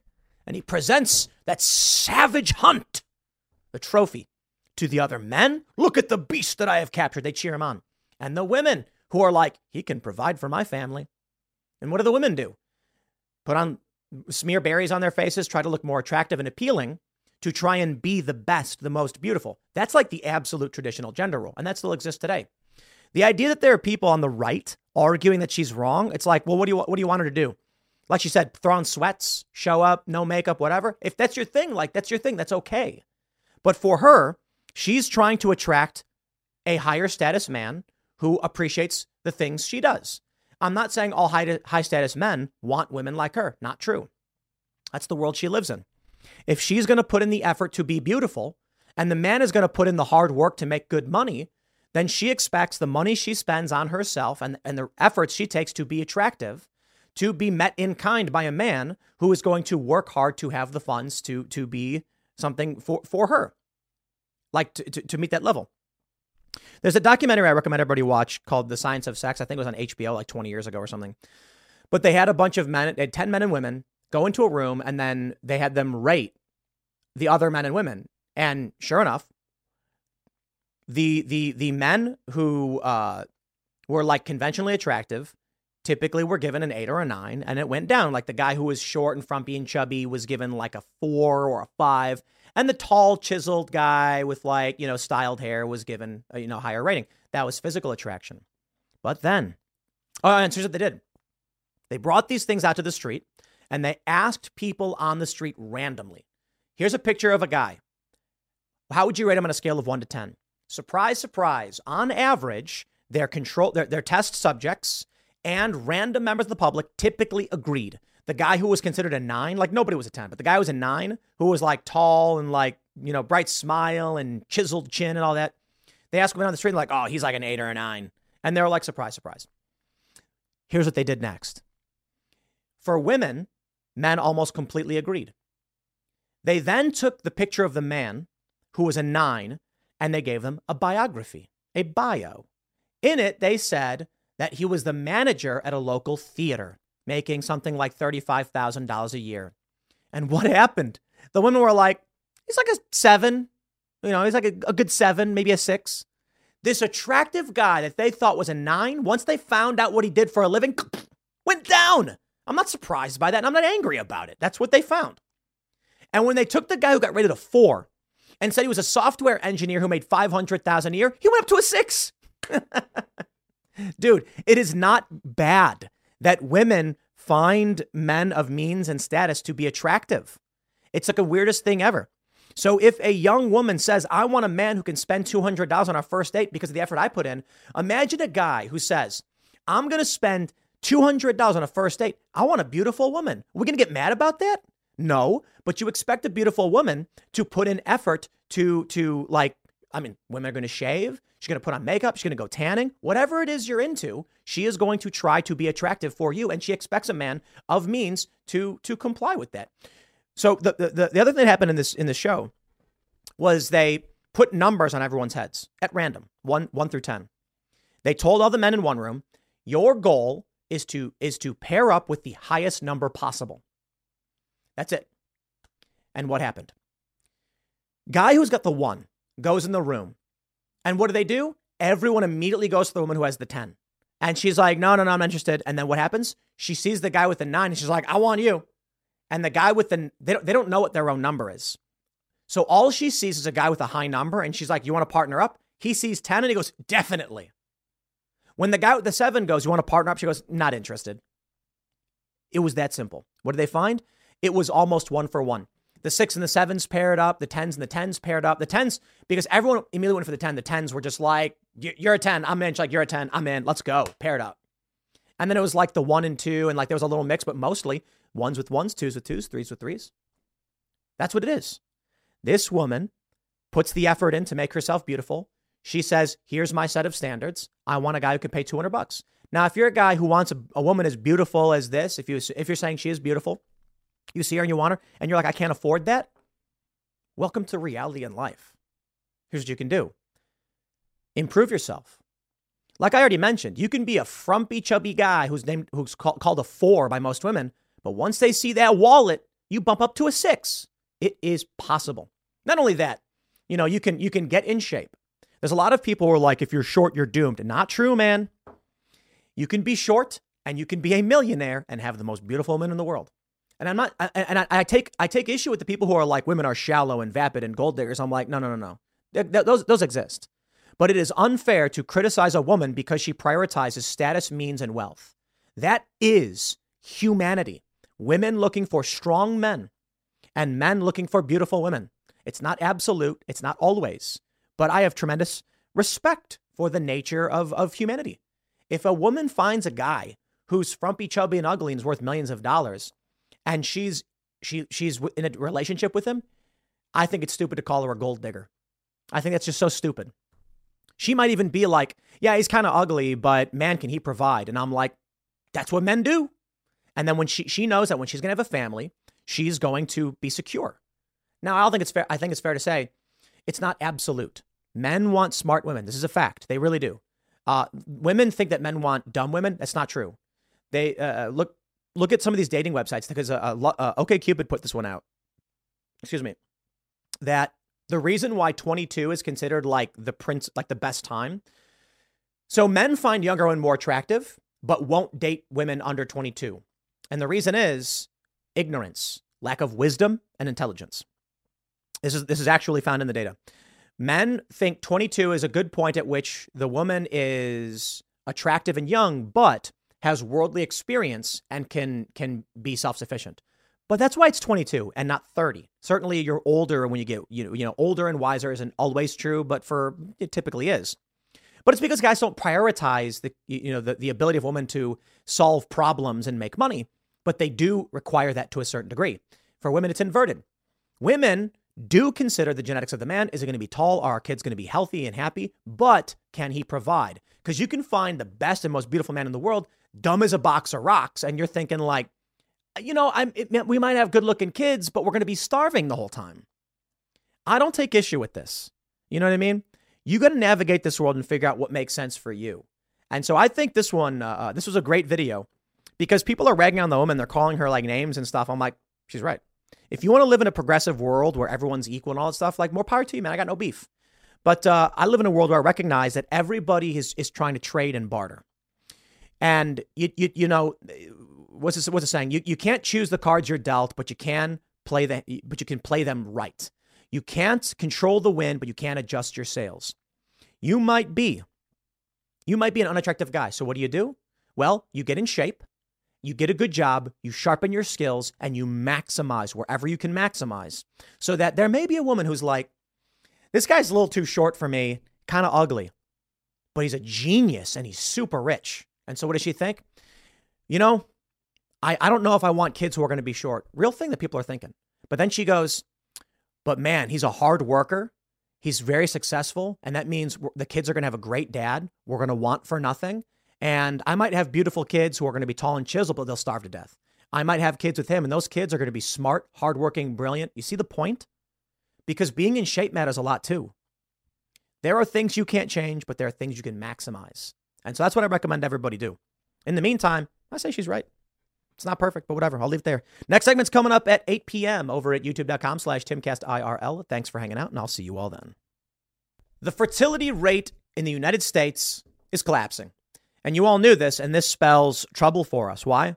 Well, the argument about the southern border, uh, a component of it, many people are stating that the reason they're flooding in, why the U.S. government is allowing them to come in, is because we're not having kids. And if we don't have kids and there's no people in this country, then uh oh, you have no country. The powers that be don't want that to happen, so they will import people from other countries to maintain population expansion and economic growth. It's not just about the existence of the country, but the fractional reserve banking system by which we exist upon requires a massive influx of new people constantly, which also strains and stresses the system. And uh, I think we'll eventually collapse, but uh, it is what it is. Now, I don't know that that's true. What I can tell you is they are flooding the southern border. The government is letting them in, and the birth rate is collapsing. Here's my fear Americans of American value have kids. Those values are transported from one person to another, transfused from adult to parent. Not always, but, you know, to a great degree. If we bring in people who aren't American because we're not having kids, the end result is devastating. A new population that does not care about American values, the Constitution, and our good ideas die. And then the terrifying thing is bad ideas could prevail. This is why this story is so important. Take a look at this. The Daily Mail reports the plummeting fertility rates across the U.S. have been laid bare in a dailymail.com interactive map. Births in America have been on the decline for years, plummeting 22% nationwide since 20, uh, 2000, 2007. Data suggests. With a downward trend prompting warnings, the U.S. is now in an, on an irreversible path of economic decline. In 2007, the birth rate was 14.3 births per 1,000 people. The latest year with data, this has dropped to just 11.1 per 1,000 people. The dramatic fall in births and an, and an ex- uh, expanding aging population, experts say, could force a rise in taxes to cover programs like Medicare and Social Security, leaving less disposable income available to bolster spending. Elon Musk has previously warned that the decline is now the biggest threat to civilization, with experts warning it will have a damaging impact on society. It really will. The largest decline is in Utah, and that's worrying because we got a lot of conservatives in Utah, a lot of libertarian minded individuals as well. The smallest decline is in North Dakota, so okay. You take a look at this, and uh, we can see in this interactive map the population decline in California. It has dropped by 31.3%. I ain't crying about it. You look at New York, 20%. Illinois is 28%. Texas is 24%. Now, here's the good news. This is where it gets interesting. Bad news for liberals. In Nebraska, huh, 18. In Iowa, 16. Missouri, 19. Louis, uh, Arkansas. The point is, conservative leaning states with they they tend to be doing all right or better than many of these blue and liberal states. Georgia's down, Florida's uh, uh, uh down quite a bit, but you know, it's not absolute. Pennsylvania's at 16, Maine is at 18. Here's what we need. People need to have babies. Lots of babies. And I'd recommend if you're a libertarian, conservative, post liberal, whatever, freedom faction, as I like to call it, have a lot of babies. Oh, what's that? Everyone's saying, Tim, why don't you have babies? Working on it. Working on it. And then I'll keep everything else private. That's all I can say. Uh, I, I do uh, uh, firmly believe people should have more babies. And uh, what we're seeing with the left, they're not having babies. They're avoiding their kids. They're sterilizing their kids. They're less likely to have kids. California, especially. Perhaps the reason California is so hell bent on bringing in new people is because there's no because the birth rates collapsed by 30%. It's a big reason. But that spells bad news for the country as a whole. How do you win a culture war? I said it before and I'll say it again. You can build culture, and that's what we're doing. But the most important thing is that every single person who agrees with uh, you know our opinions on meritocracy, the Constitution, personal liberties, uh, America, et cetera, et cetera, have seven babies.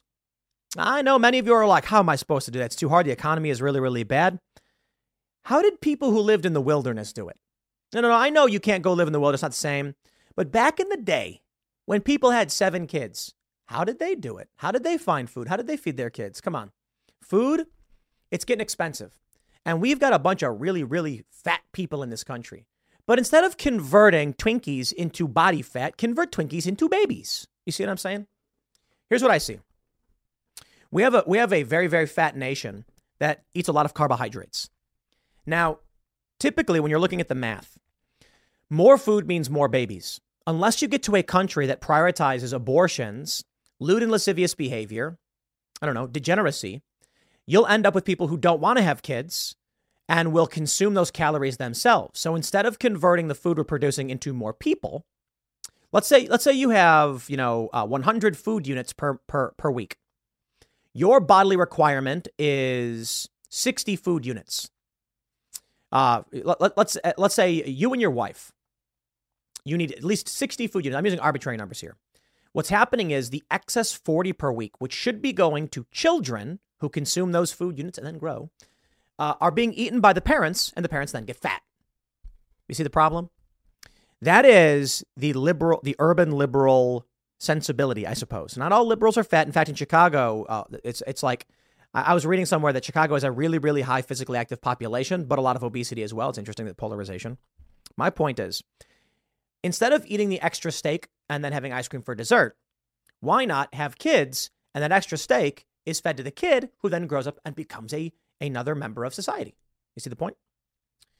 Well, I I, I can't tell you, you know, my, the ideas that I have may be good, whatever. But I don't I don't know how we we we solve for this other than advocacy. Take a look at this. In 1800, families had, a woman would have seven kids. Oh, that is crazy. Seven. Where do we go? We had the baby boom. Look at this. After World War II, kaboom.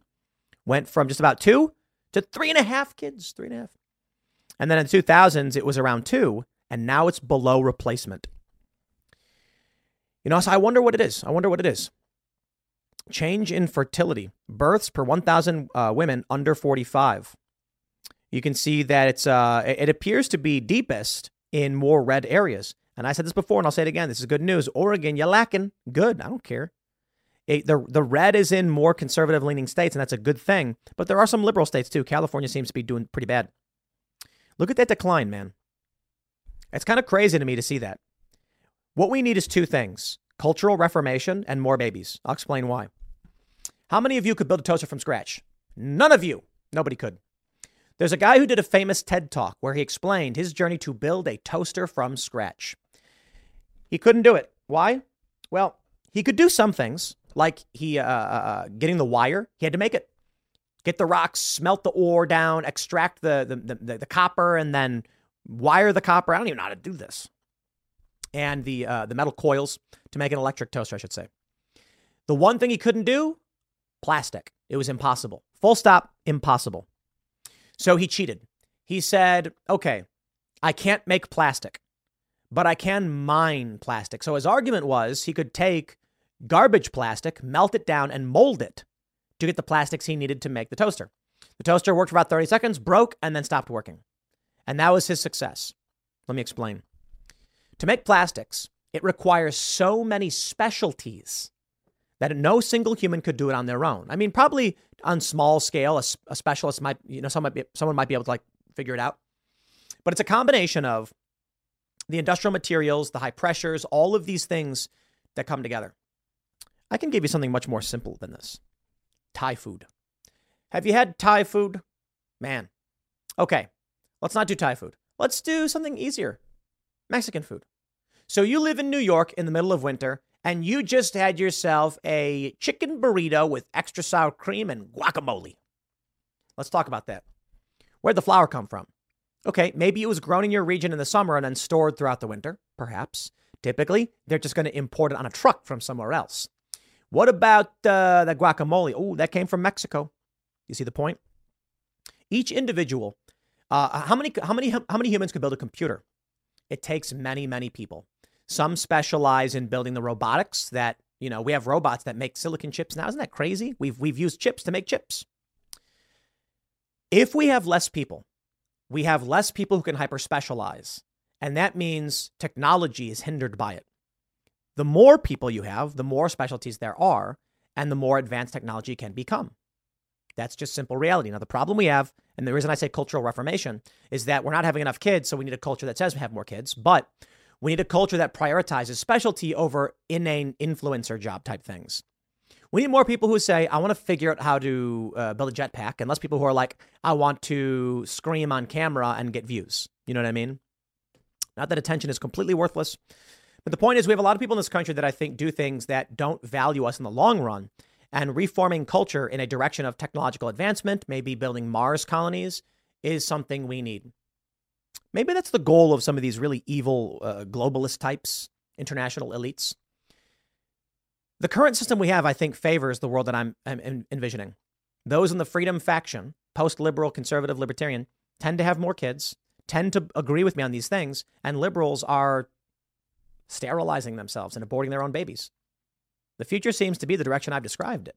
That's why I feel like we're going to win. You go out and have as many kids as possible, and guess what? Give it 20 years, those kids are voting, and they're voting well. I'll leave it there. Next segment's coming up at 1 p.m. on this channel. Thanks for hanging out, and I'll see you all then.